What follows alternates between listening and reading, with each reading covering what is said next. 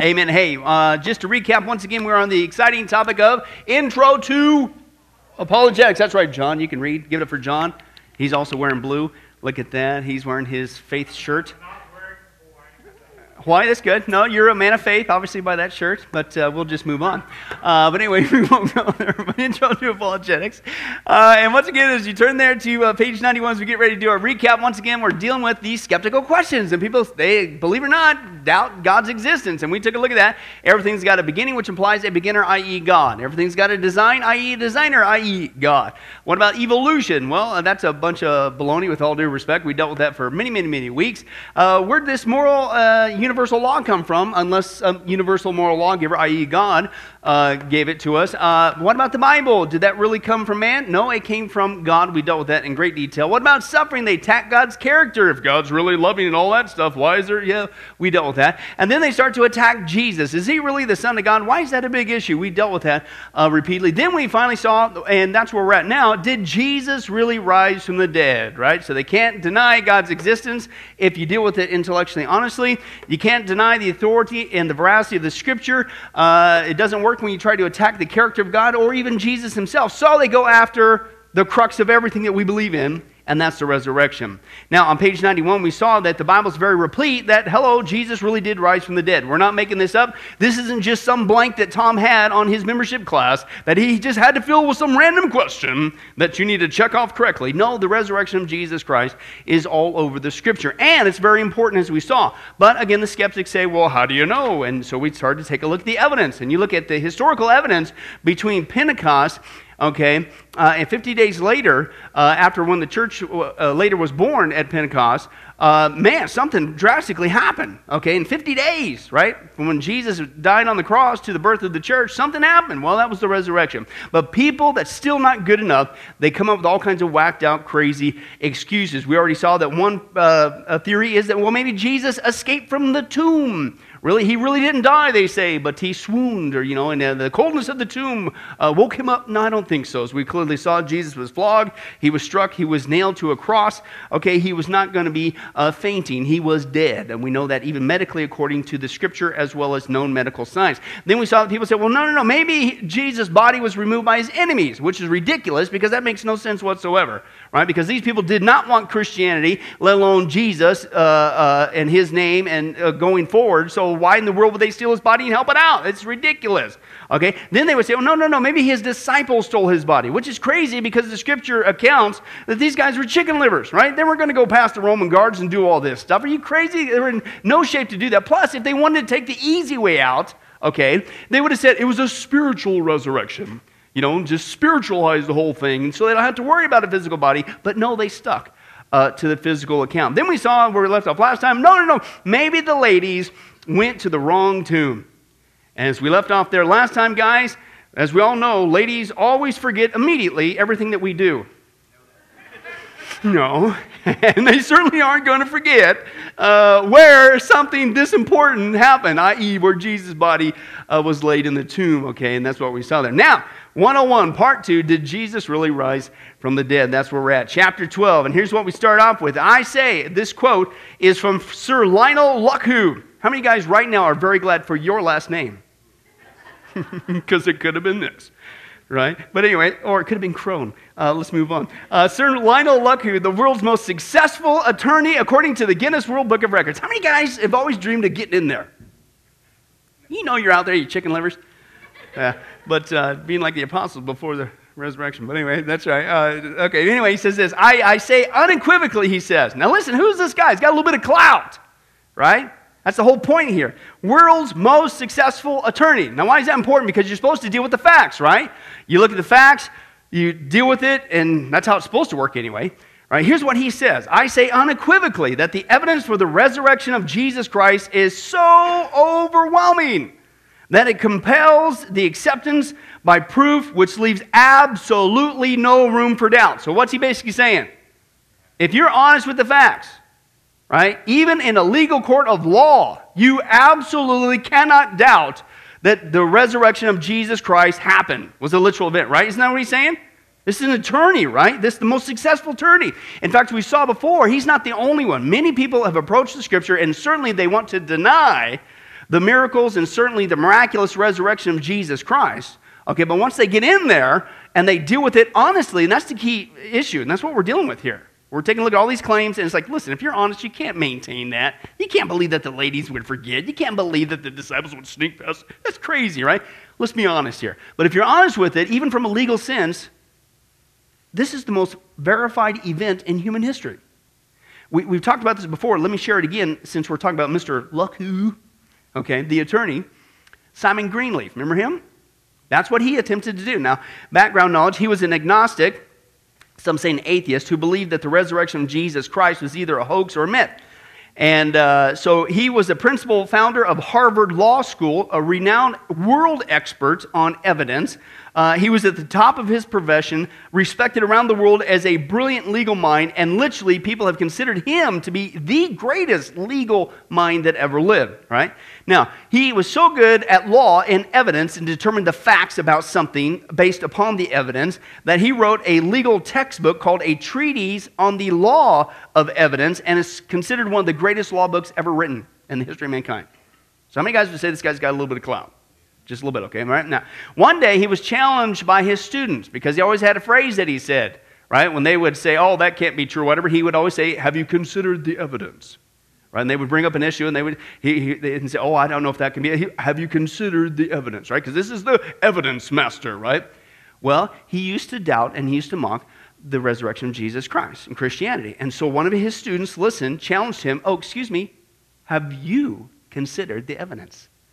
Right? And so, obviously, he got convicted. So he set out to disprove the resurrection of Jesus Christ, but ended up concluding that the resurrection of Jesus Christ was fact, not fiction.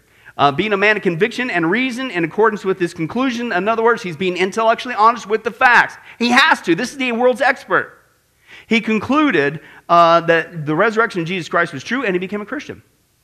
In fact, then he turned around and he wrote another book called The Examination of the Testimony, uh, testimony of the Four Evangelists, the Gospels, Matthew, Mark, Luke, and John, uh, the rules of evidence administered in the courts of justice. In other words, he took the same legal process that we do to determine facts in court of law. This is the world experts. He applied it to the evidence that's recorded for us on the resurrection of Jesus Christ in the four Gospels and wrote a book about it and says, Here it is. How in the world could you doubt this? Now, how many guys would say that's another one of God's ways of taking somebody who started out being a skeptic and went, nanny, nanny, boo boo. Right? In Jesus' name, right? Right? Now, uh, and he wrote, quote, it is impossible. The greatest legal mind possibly ever in human history, dealing with the facts, said it is impossible that the apostles could have persisted in affirming the truths that narrated about the resurrection of Jesus Christ if Jesus Christ had not actually risen from the dead. In other words, it's ridiculous. Ridiculous to sit there, if you're honest with the facts, all the facts, there's no way you could doubt this, okay? But once again, that's not good enough. And dare I say, I used to be one of these people. People are intellectually honest. How many people do you know sit there and say, oh, the Bible can't be true? It's a book whooped up by man. The Bible's so full of contradictions, I can't believe you even read the thing. But they never even read it. They've never even read it. Or maybe a passage. Does that make you an expert on it? And even if you did read it once, does that make you an expert on it? No. So how could you make that authoritative statement, right? So who's being intellectually dishonest?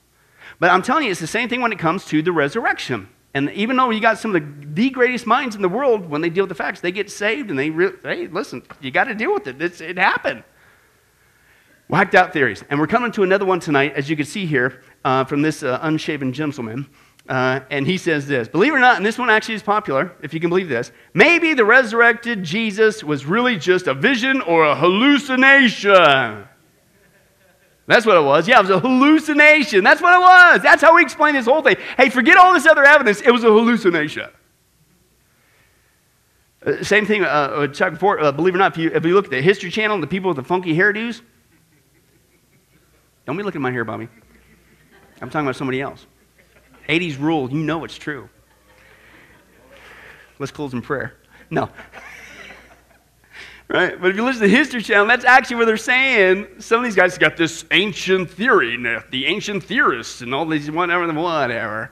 Right? And they actually believe that this is where Moses got the Ten Commandments, the law, because he was up there doing some drugs and he was hallucinating when he came. He what?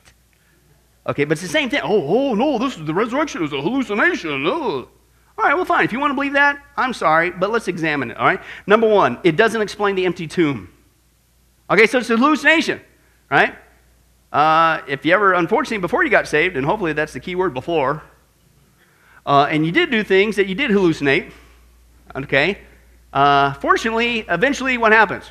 It goes away. That's right, Bobby, it goes away, right? So, guess what? So, if it was a hallucination, eventually it would go away, and then guess what would still be there if you're saying it's there? The body. It doesn't explain the empty tomb. Even if it was a hallucination, where's the body? A day later, 12 hours later, six hours later, whatever you took to get the hallucination going, it's going to go away. Where's the body? So that's ridiculous, number one. Number two, over 500 people saw Jesus Christ at the same time. Over 500. In fact, open your Bibles. 1 Corinthians 15 clearly says this. 1 Corinthians 15, verses 1 through 8. let's take a look there. If you find 2 Corinthians, Bobby, you have to go left. That's right. Man, what are you, an intern or something? Man, you're cooking now. Top of the class. Top of the class. Right on. 1 Corinthians uh, 15, verses 1 through 8. And uh, let's take a look at what Paul says. He says, Now, brothers, I want to remind you of the gospel I preached to you, which you received and on which you've taken your stand. By this gospel you are saved if you hold firmly to the word I preached to you, otherwise you believed in vain. In other words, don't budge on this. Right? He's talking about the resurrection. For what I received, I pass on to you as of first importance that Christ died for our sins according to the Scriptures, that he was buried, that he was raised on the third day according to the Scriptures, and he appeared to who? To Peter, and then to the twelve, and after that he appeared to more than how many? More than 500 of the brothers individually over 18 years? No, it was a mass event at the same time. Most of whom are still living, though some have fallen asleep, in other words, or have died. Then he appeared to James, then to all the apostles, uh, and last he appeared to me also as one abnormally born, is what he says there. So here you have this 500 apostles at the same time, right? And you're going to say this is a hallucination? This is ridiculous. Let's flip it around. Let's, let's bring it into today's vernacular. If uh, I read in the newspaper today a report, because that's what the Gospels are doing, they're reporting an event. And amongst other things, they're reporting the event of the resurrection of Jesus Christ. And so in that report, they said not only the individuals, but there was over 500 people that saw this event at the same time. If I were to say yesterday, uh, I read in the newspaper today that yesterday re- they reported that over here on Nellis and Lake Mead, that there was a red car and a blue car, and they had a wreck, they smashed in together, would it be logical for me to say, oh, that was a mass hallucination? That'd be ridiculous. Then why is it acceptable for you to say this about the resurrection? That's ludicrous. I, I, even secular psychologists admit that 500 people aren't going to hallucinate at the same time, let alone the same thing at the same time. Okay? Typically. Yeah, yeah. right? In fact, uh, that's not only ludicrous, we also have even evidence outside of that uh, that Jesus really did rise from the dead. And that's in historical witnesses outside shortly after the resurrection. Josephus, we saw before, he said this, and this is contemporary of Jesus' first coming. Uh, and he said, About this time there lived Jesus, a wise man, if indeed one ought to call him a man, for he wrought surprising feats. He was the Christ. Uh, Pilate condemned him to be crucified. Uh, those who had come to love him did not give up their affection for him. Why? Quote, on the third day he appeared, restored to life, and the tribe of Christians has not disappeared even to this day. That's a contemporary of Jesus Christ in his first coming. And he wasn't a Christian, he was just reporting the historical fact. In fact, uh, there's at least 42 different authors that mention Jesus outside the Bible, okay, within 150 years of his life. All right? Now, contrast that with the 10 authors that mention Tiberius Caesar from 150 years of his life, who was the Roman emperor during the reign of, or the Jesus ministry, but nobody questions him. Right? It's 10 versus the 42. What? And you're going to question? It makes no sense. And that's why uh, this guy, he's a Professor Thomas Arnold. He wrote the uh, famous book, History of Rome from Oxford. How you like that, Tom? You like that one? Like Oxford, right? If you guys, have you ever been at night and you go, man, I just wish I had something to help me get to sleep? Well, get this book, man. I'm telling you that. No, I'm sorry. Uh, Oxford, Oxford history of Rome. Right? Anyway, here's what he said. Right? He said, For many years I have studied the histories of other times and to examine and weigh the evidence of those who've written about them. And I know of, listen to this, I know of no one fact in the history of mankind which is proved by better and fuller evidence of every sort than that Christ Jesus died and rose again from the dead. No other event.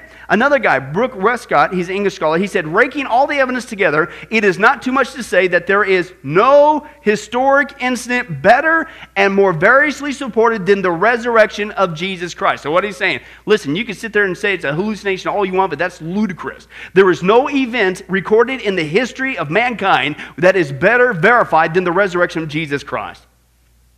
And you're really scraping the barrel with this hallucination thing is what he's basically saying there, okay? Now, number three, the Bible tells us that people ate with Jesus and touched him after he was resurrected. So, how do you explain that with a hallucination, right? And, and some people actually want to, uh, you know, attack that too. Well, it wasn't real. It was, it was like a, a, spirit. It was like a ghost version of Jesus, and he, he ate the fish with him. And, and it was Brian. It was so weird, dude. You should have been there. It's like I could see the fish going down his trachea, and it was in, and one eyeball went this way, and the other one, oh. No, it was a real body and he ate real fish. It was a resurrected body, right? Hallucination doesn't explain. That's crazy. And number four, it does not explain what happened to a guy named Saul. Saul, as we're going to see in the remainder of the study, uh, he was just a little bit of an enemy at this time. How many guys would say, unfortunately, when you want some help, enemies usually don't help? yeah, so what happened to Saul, right? In fact, it's not just Saul. You know, I look back in my own walk with Jesus. And uh, what in the world happened to Pastor Billy? Did somebody spray chicken on him? Right? It, it was just forget the juice. They went to they threw chicken on him. It landed on him. That's that's why he got saved. Because Pastor Billy, I hated Christians.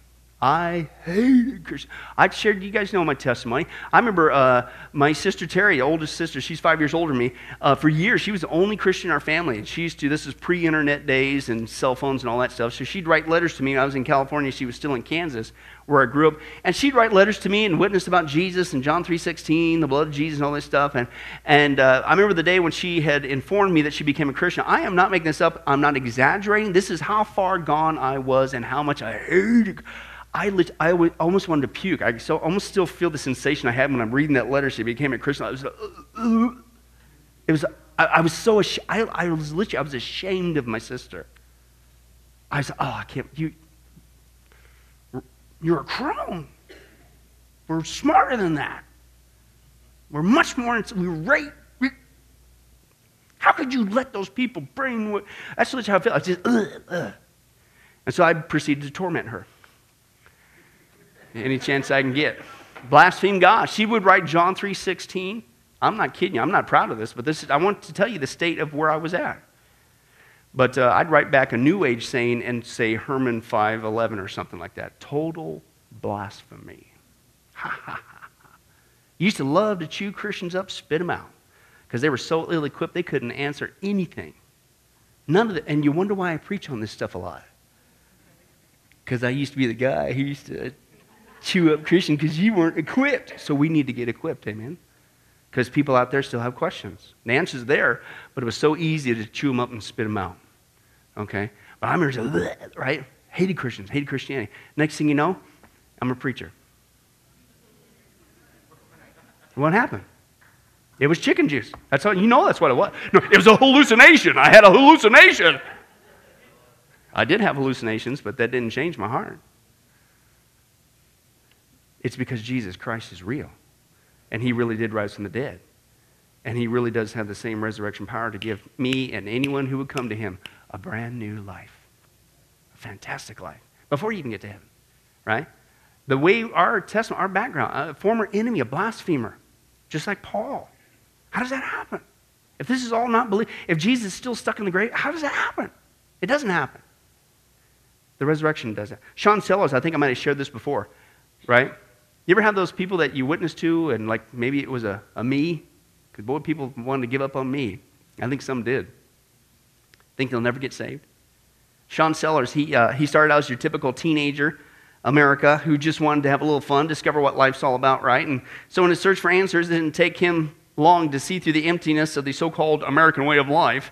Uh, seeking happiness and consumerism and having a positive self image and indulging in endless, mindless entertainment. It all seemed so futile.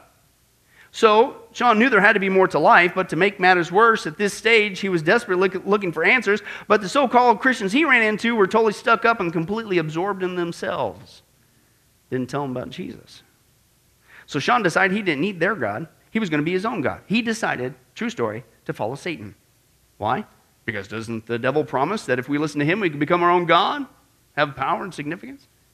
And so soon, Sean was not only consuming massive amounts of drugs and blaspheming God, uh, he also started drinking his own blood and other people's blood that he carried with him in a small vial for power. Uh, but he felt something was still missing. He, he needed uh, even more power. He needed to uh, have an even more powerful God and become a more powerful God himself. So Sean turned to the last of the Ten Commandments he had yet to break because he was going through every single one, breaking them on purpose, just to and he turned to the one and says, You shall not murder.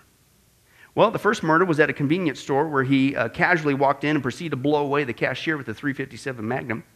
Next, he came home, uh, whereupon he did some homework, but then he performed a satanic ritual and then proceeded to take his father's 44 revolver, revolver and shot both his parents in the head. Uh, shortly thereafter, his satanic spree came to an end, and Sean was arrested and thrown into jail.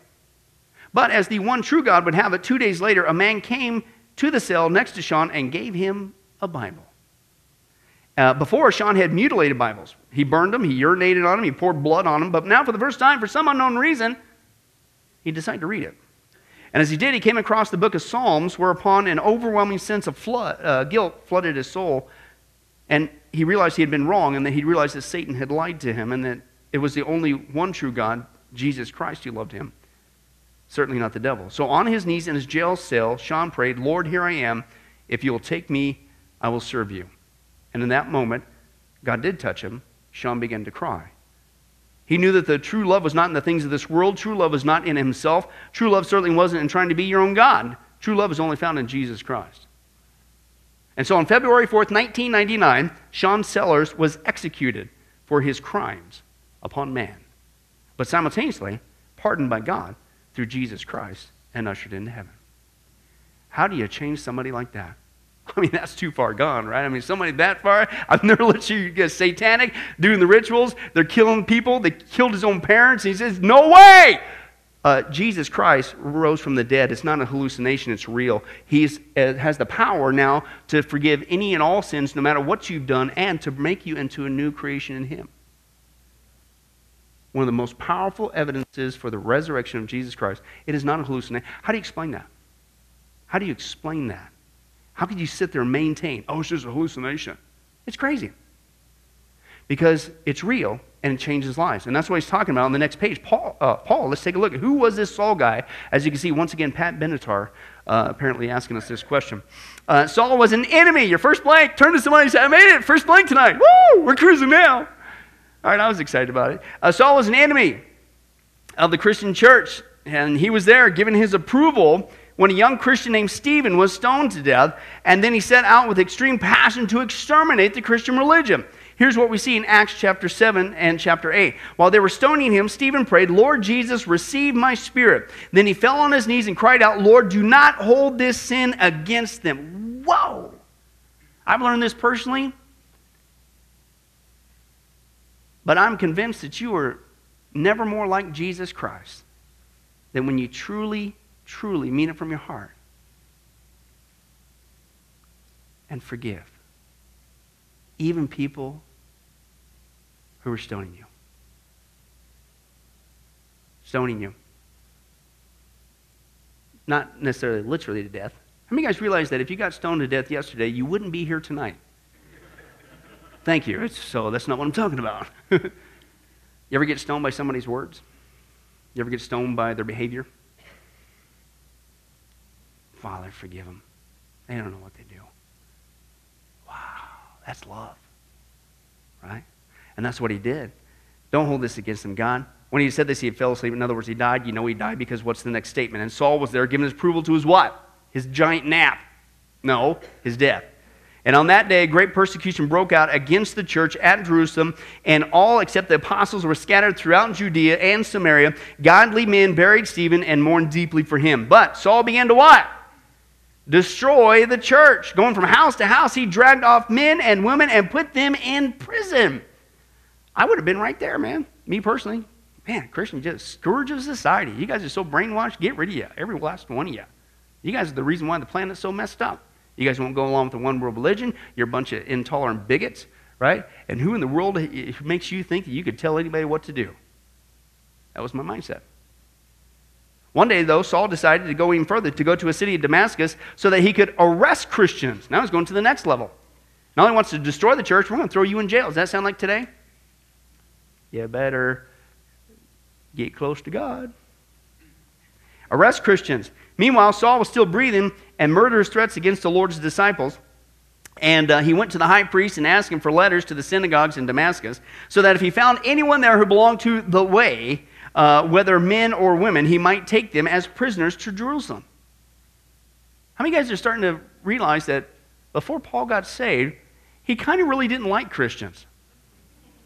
Yeah, it gets even worse. So Saul wrote this about himself. For, for you have heard of my previous way of life in Judaism, you, intensely how I persecuted the church of God. I tried to destroy it. He admits it. I was advancing in Judaism beyond many Jews of my own age and extreme jealous, uh, zealous for the traditions of my fathers. If, in fact, if anyone thinks he was, has reasons to put confidence in the flesh, I got more right? Circumcised on the eighth day. Uh, listen, listen to all his religious reasons all the, the, the things that he was planning on, if you will, when he died, standing before God saying, I deserve to get into heaven. Tell me this doesn't sound like today, right? With some folks. I'm circumcised on the eighth day uh, of the people of, uh, of, Israel, of the tribe of Benjamin, a Hebrew of Hebrews, of regards to the law of Pharisee. As for zeal, persecuting the church, and as for legalistic righteousness, faultless. Don't you know? I mean, I'm a good American. Don't you know? I'm a, I'm a deacon of the church. I've been baptized. I've been uh, all kinds of stuff. I, I went, I took, I took Tom's membership class, right? I didn't want, I even checked off all the right answers, right? I mean, I go to church services, I do this, I do that, blah. and if that's your answer when you stand before God, you're going straight to hell. It better be just Jesus and His work on the cross. Have you noticed that when it comes to persecution, some of the worst persecutions come from people with this mindset? religious people, religious people even in the church. They're not even born again. Wow. Just like Paul. Here he was thinking he was going to heaven, saved, if you will, lost as a goose, doing something horrible and detrimental, but blinded to the truth and blinded to the fact that no, you're actually beating on the ones who are on the right path. Isn't that wild? Still happens today, folks. Right? Let's continue on. But what he says, he persecuting the church, right? Wants to destroy it. Right? Saul, which was his name in the Hebrew language, later changed to Paul, his Greek name, he became a Christian. Is your blank there? He became a Christian, an apostle of Jesus Christ. Apostolos, one sent forth, okay, on a commission. An apostle of Jesus Christ and a writer of 13 books in the New Testament. So that really happened. That's verified. That's a verified event. If you're going to, uh, just like you can't deny uh, the ra- veracity of the historical uh, evidence for uh, that's been recorded for us for the literal resurrection of Jesus Christ, nobody denies that this is really who Paul was, Saul, before his name got changed, and became a Christian. Okay, this is really how this guy was. But you got to deal with the facts. It wasn't just he got saved, he says, and then here comes the persecution. He says, well, hey, forget this. I'm sorry, I was just following a hallucination. I quit. No, listen to this. Tertullian, uh, AD 160 to 220 in Carthage, North Africa, reports that Paul was beheaded in Rome because of his Christian faith. Are you going to be beheaded because you saw a hallucination? No. Origen of Alexandria writes that Paul suffered martyrdom in Rome under Nero. He was a Roman citizen, so he was beheaded rather than being burned to death with the thousands of other Christians martyred and killed by Nero.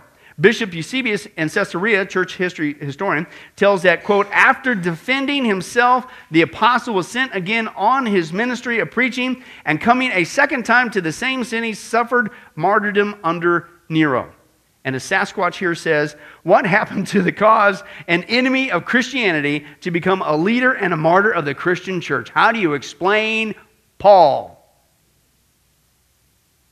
Well, I got a theory, and it goes like this. Well, I think the resurrection was not a hallucination. I think it was a literal event. And just like Jesus said, that he is the resurrection and the life, and that when you come to him and believe in him and his work on the cross, that he'll give you a new life, a new mind, a new creature, and he'll do something fantastic with you. I, I tell people this all the time. Don't ever, ever, ever give up on that person you think will never get saved. Number one, aren't you glad somebody told you about Jesus? Aren't you glad that, I mean, the, uh, that, uh, yeah, and, and who knows what conversation it was? Who knows what seed that they planted was the one that finally God used by His Spirit to penetrate your heart? But aren't you glad that it, here came that one seed, and then they got halfway through and says, I'm done with you. Aren't you glad they kept it up? Whichever one that was, right? So don't ever give up on somebody. Ever. We've talked about this so many times before. How do you know if you need to witness to somebody? Put your hand in front of their mouth, and if you feel air, witness. They're still alive. How many guys realize if there is no air, it's too late? Unless you want to try Bobby's shop vac method and try to get them, I don't know. That is persistent. I'll give you that. Uh, but, okay, no, so don't give up, right? And don't be turned off by how people act. If, if we can get that far, we're going to read Acts. Ananias didn't really want to go see Paul because Paul was a bad guy. And don't we do that sometimes? I don't want to witness that guy. I've tried 15 times. In fact, the more I witness to him, the worse it gets. I don't want to talk to that loved one. I'm tired of talking to my family member. They never listen to me. In fact, every time it comes up, it seems like a big giant argument. Don't quit. If God opens the door, step in the door. Don't quit. How do you know that's not going to be the time when God removes the scales? and they get saved on the spot. Don't quit. Okay? But anyway, that's just says. So Paul tells us what happened. For I received, here's the answer. How did that happen? For I received what I passed on to you of first importance that Christ died for our sins. He was buried and he raised on the third day, that he appeared to Peter, then to the 12, the 500, and last of all, he appeared to me also as one abnormally born. Okay? This is what happened to Paul. In fact, turn to there real quickly, Acts chapter 9, and let's take a look at that encounter that Paul had with Jesus. Okay? Acts. Okay? The lumberjack book. Let me get on the drums real quick? I need some help. All right, Acts and uh, chapter 9. And uh, let's take a look there, verses 3 through 22, somewhere around there. We'll take a look. And let's take a look at that encounter. How did Paul get saved? How did it go down? Right? Okay? Acts chapter 9, uh, verse 3. As he, Paul, obviously he saw, near Damascus on his journey, suddenly a light from heaven flashed around him, and he fell to the ground, and he heard a voice saying to him, Saul, Saul, why do you persecute who? You ever, we know as a church that we're called the body of Christ. Do you realize that when people beat on us, who are they really beating? Do you think Jesus likes that? Do you wonder why he says, No, no, no, no. I got this. Vengeance is mine, saith the Lord. You don't need to raise a hand. It's my body. I'll take care of it. Oh, keep witnessing to him because maybe I'll have him be a portion of my body. But you don't have to worry about it. But isn't that wild? You really think about that? They're really taking it out on Jesus. Okay. Where are you, Lord? Saul asked. I'm Jesus, whom you are persecuting. Uh, now get up and go into the city, and you'll be told what you must do. Well, the men traveling with Saul stood there speechless. They, they heard the sound, but they didn't see anyone. And Saul got up from the ground, and when he opened his eyes, he could see nothing. So they led him by the hand into Damascus. Now, for three days he was blind. He did not eat or drink anything. And in Damascus, there was a disciple there, Ananias. And the Lord called to him in a vision and said, Ananias. And he said, Yes, Lord. And the Lord told him, Go to the house of Judas on Straight Street and ask for a man from Tarsus named Saul, for he is praying uh, in a vision. Uh, he is praying there. And in a vision, he has seen a man named Ananias come and place his hands on him to restore his sight. And Ananias says, Lord, I, have heard many reports about this man and all his harm he has done to your saints in Jerusalem. And he's come here with uh, authority uh, from the chief priest to arrest all who call on your name. I'd love to go witness this guy. Thank you. Isn't that how sometimes you ever get that prompting from God and we go, oh no, not that person. Not them. Not them again or not them, period. And I love this. Then Ananias, uh, uh, but the Lord said to Ananias, notice the, uh, the exclamation point there at that word, Tom. Go! Right? How do you know?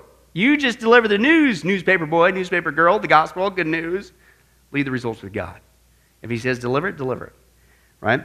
So go. This man is my chosen instrument to carry my name before the Gentiles and their kings and before the people of Israel, and I will show him how much he must suffer for my name. Then Ananias went to the house and entered it, and placing his hands on Saul, he said, Brother Saul, the Lord Jesus, who appeared to you on the road as you were coming here, he has sent me so that you may see again and be filled with the Holy Spirit.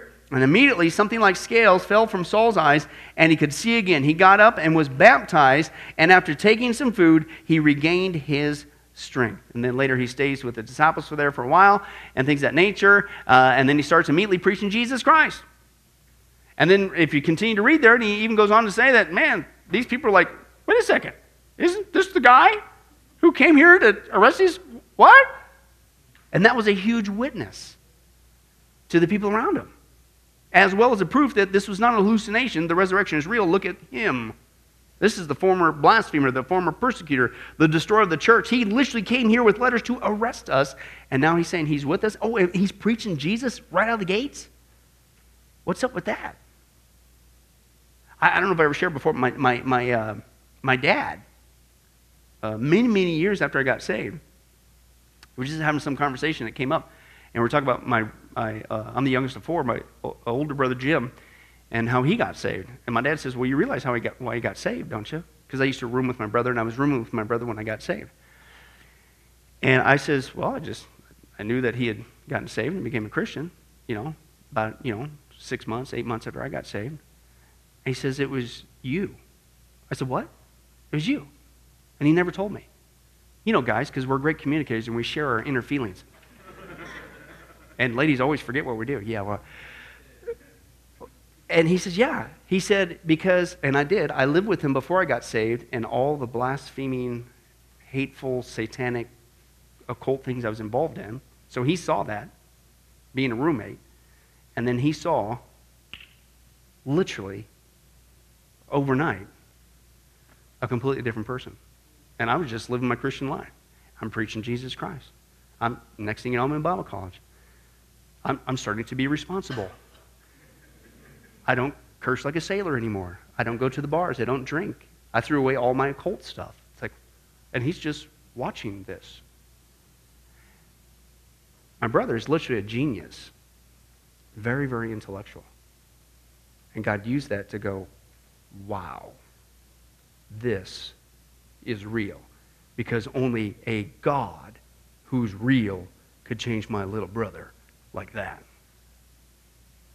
Why? Because the resurrection is real. It's not a hallucination. He did it for me. He did it for Sean Sellers. He did it for Paul. In fact, what's interesting is Paul, if you read that, uh, that, account there, it goes on to say that then he goes to Jerusalem after they saved his life. They're trying to kill him. And what did they say? Yeah, come on in, Paul. Know, like, okay, is this a trick? Are you really here to sit, right?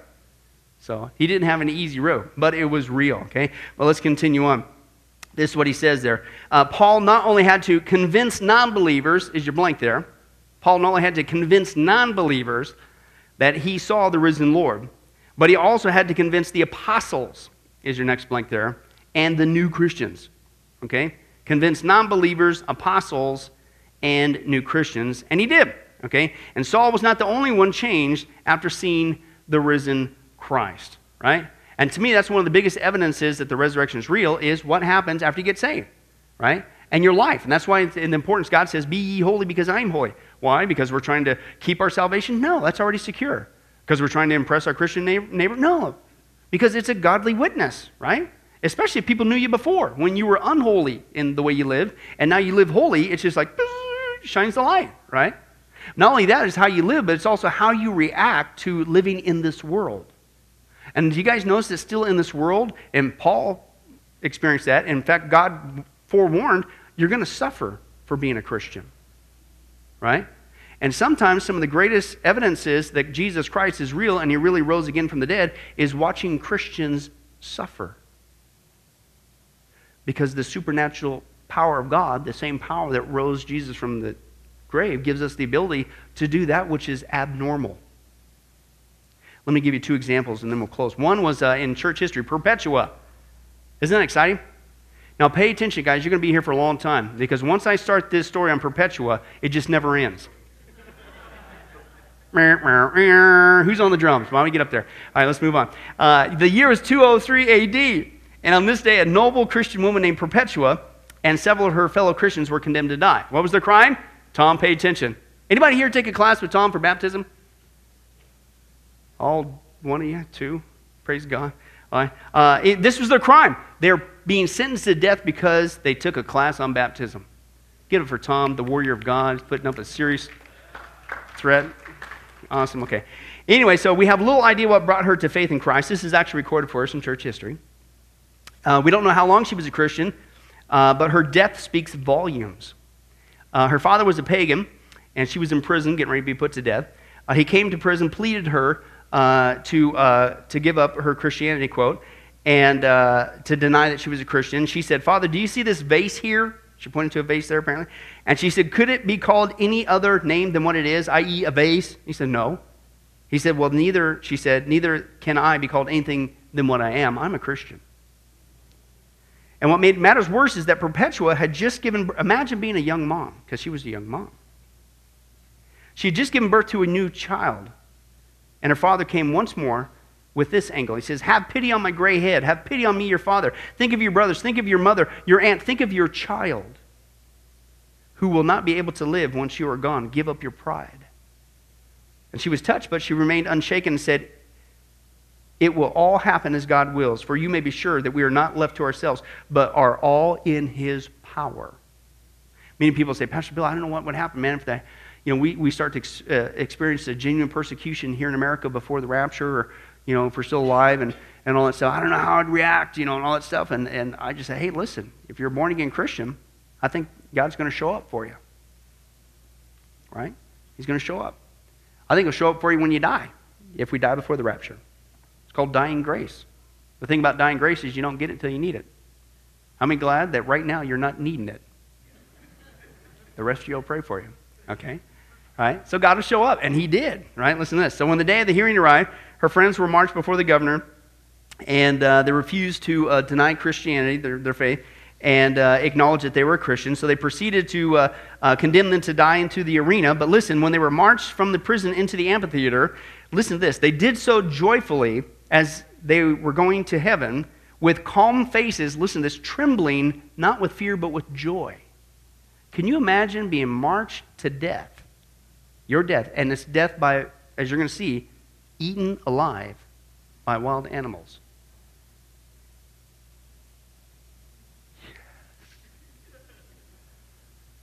You can't fake that with a hallucination. Right? So, uh, as they're entering, uh, Perpetua and her friends simply declared, listen to this, talk about boldness. You think people would be crumbling, right? By now. They said, You have condemned us, but God will condemn you. Wow. So the crowds roared, uh, roared, to see the blood, and they didn't have to wait long. Immediately, a wild heifer charged the group. Perpetua was tossed into the air onto her back. She sat up, adjusted her tunic, and walked over to help her friend. Now, think of that. Think of the power of that. You literally had a wild bull charge you, came at you, shoved you through the air. You get up and you go, oh, straighten my clothes. Let's go help my friend. Think of the, uh, what? People be freaking out, clanging, running. Ah! It's wild. Then a leopard was uh, let loose, and it wasn't long before the tunics of Christians were stained with blood. Uh, but this was taking too long for the crowd. So Perpetua and her friends were lined up one by one to be brutally murdered. Uh, after facing down several gladiators, being tortured and literally shred apart alive by wild beasts, uh, her friends were given the ultimate victory and ushered into heaven. How do you, how do, you do that if the resurrection is a hallucination? and if it didn't happen. And as Paul says, this whole thing's a pipe dream. That doesn't happen. That only comes by the power of Christ. Now, as we close, I want to give an example for today. Because I'm convinced that one of the best evidences for the literal resurrection of Jesus Christ is how we live today, and especially how we live amidst of a suffering world today. Now, we may not, praise God, be getting slashed to pieces and eaten alive by wild animals. How many guys can agree? All two of you. Okay? Uh, but we still go through hard times, don't we? This is not heaven, heaven comes later. How we live in the midst of that is a powerful evidence for the resurrection of Jesus Christ, that he's real. Right?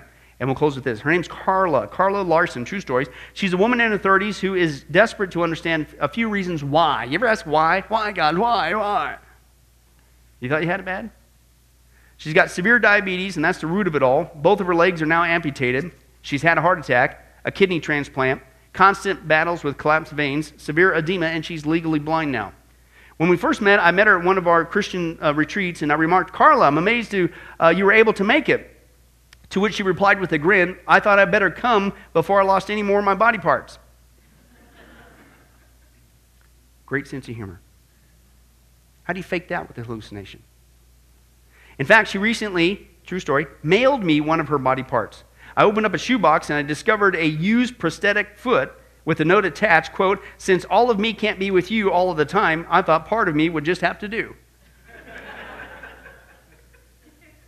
and we whine because the traffic or our french fries are cold?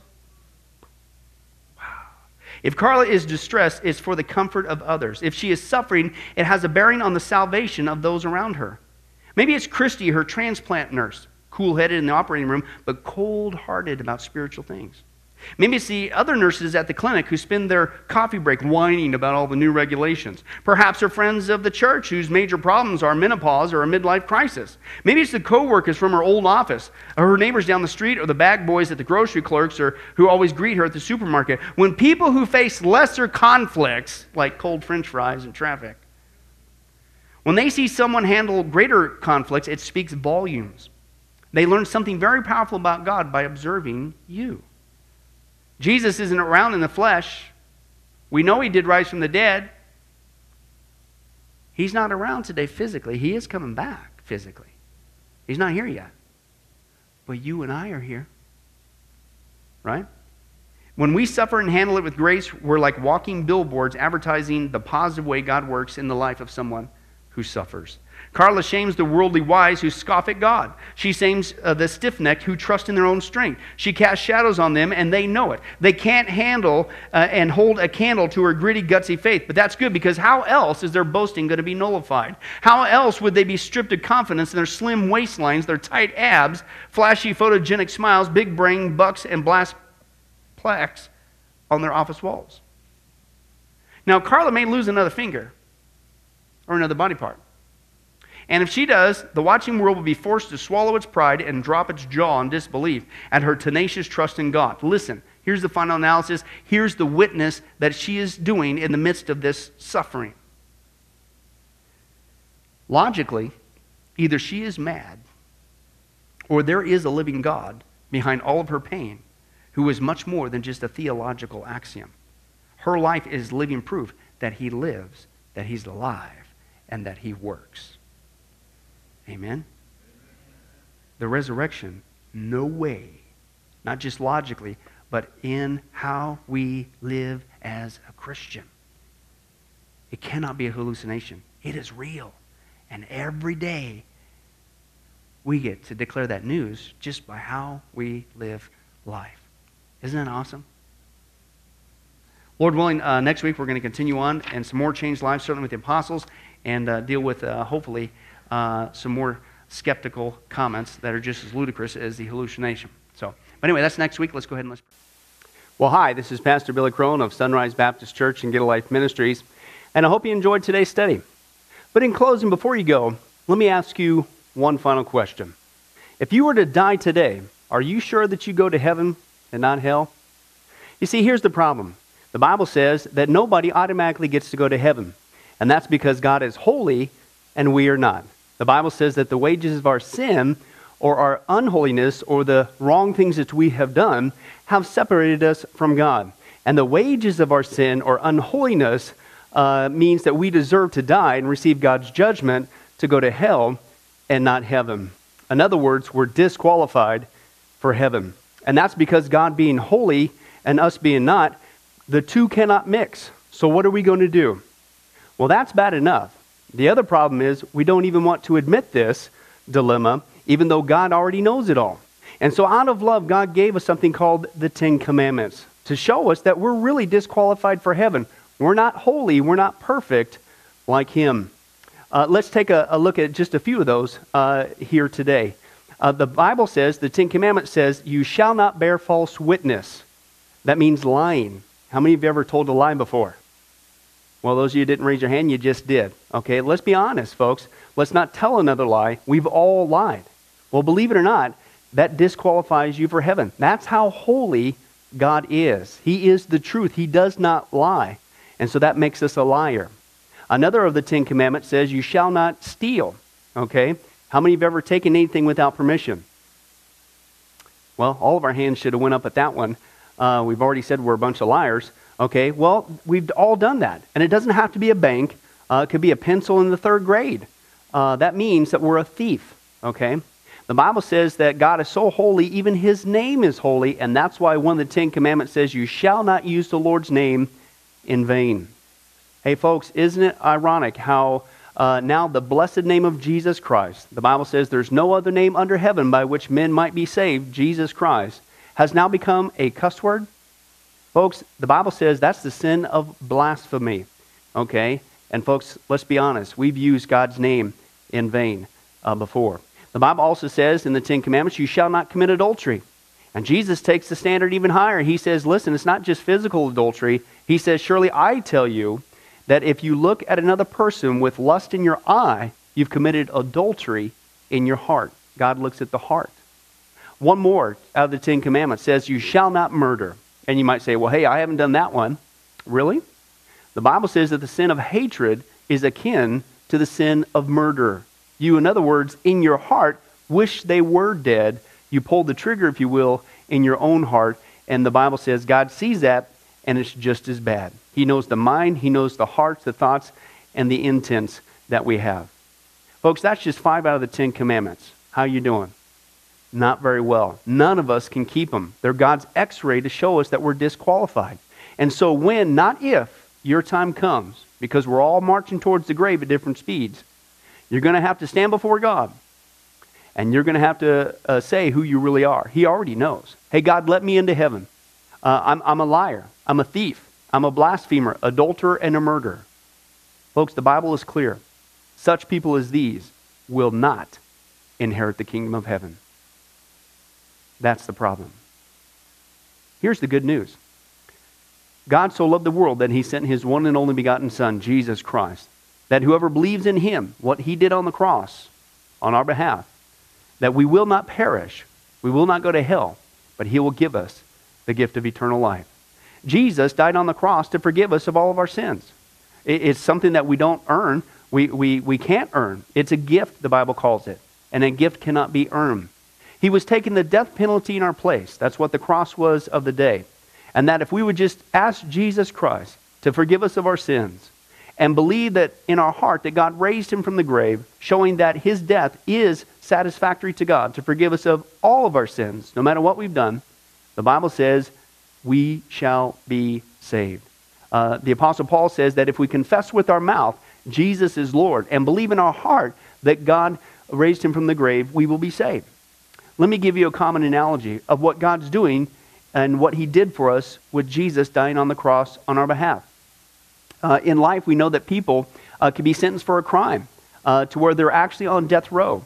Uh, the courtroom scene has completely finished. The gavel has already sounded. Uh, they are going to jail and they're just awaiting their time before they go to the death penalty. Uh, as they're sitting there in the jail cell, uh, it, it's a proven fact they did what they did. Everybody knows it. They're just waiting for that time for their uh, number to come up, so to speak, and walk down that hall and be executed. Uh, there's nothing they could do to reverse their crime. No amount of good works in that jail cell can reverse what they've done. It's too late. It's over. But believe it or not, there's one way that people even today can get off a death row. And that's if the one in authority, the governor, if he were to, out of mercy and kindness, nothing that the person did, because they don't earn it and they don't deserve it, and they can't earn it, if he would grant them what's called a pardon, out of the kindness of his heart, he has the authority to grant them a pardon and absolve them completely of their crimes uh, against the state. And did you know that there's actually been people that this has happened to, that the governor, out of mercy, has granted them a pardon as a gift, and they've gone down to the jail cell and handed that person, extended it through the bars, here, I'm granting you a pardon. If you would just receive it, you can go free right now. And did you know that there's actually been people who've said, No, I don't want your pardon? And so what happened is of their own doing, even though they had a way out, they still had to go to the death penalty. Folks, can I tell you something? That's what God did for us with Jesus dying on the cross. He sent his son to take the death penalty in our place. He, God, has the authority to grant us through Jesus a complete pardon. And every day that you're still alive, God is extending to you spiritually this pardon. But a pardon does you no good unless you reach out and receive it by faith. Won't you do that today? Won't you call upon the name of Jesus Christ? Ask Him to forgive you of all of your sins, to trust in His work on the cross to pardon us from all of our crimes, our sins against God. God loves you. He wants a relationship with you. But there's only one way to heaven it's Jesus. There's only one way to get off a death row it's through the cross of Jesus Christ. Won't you do that right now? Well, this has been Pastor Billy Crone of Sunrise Baptist Church and, and Get a Life Ministries. And if there's anything that we can do for you, uh, please don't hesitate uh, to contact us. Uh, our number, our information will uh, come up here on the screen shortly. And uh, if there's anything we could do for you, please don't hesitate to let us know. thank you for joining us. And remember, I hope to see you in heaven. God bless. Thank you for watching this presentation from Sunrise Baptist Church. If you would like to send us a letter or any other kind of postage, you can reach us at 1780 Betty Lane, Las Vegas, Nevada 89156. For more information, you can give us a call at 702 452 8599 or email us at bcrone at getalifemedia.com or you can visit our website at www.getalifemedia.com. Billy Crone and this ministry can also be found on Facebook and Twitter. Join us for services at www.sunriselv.com.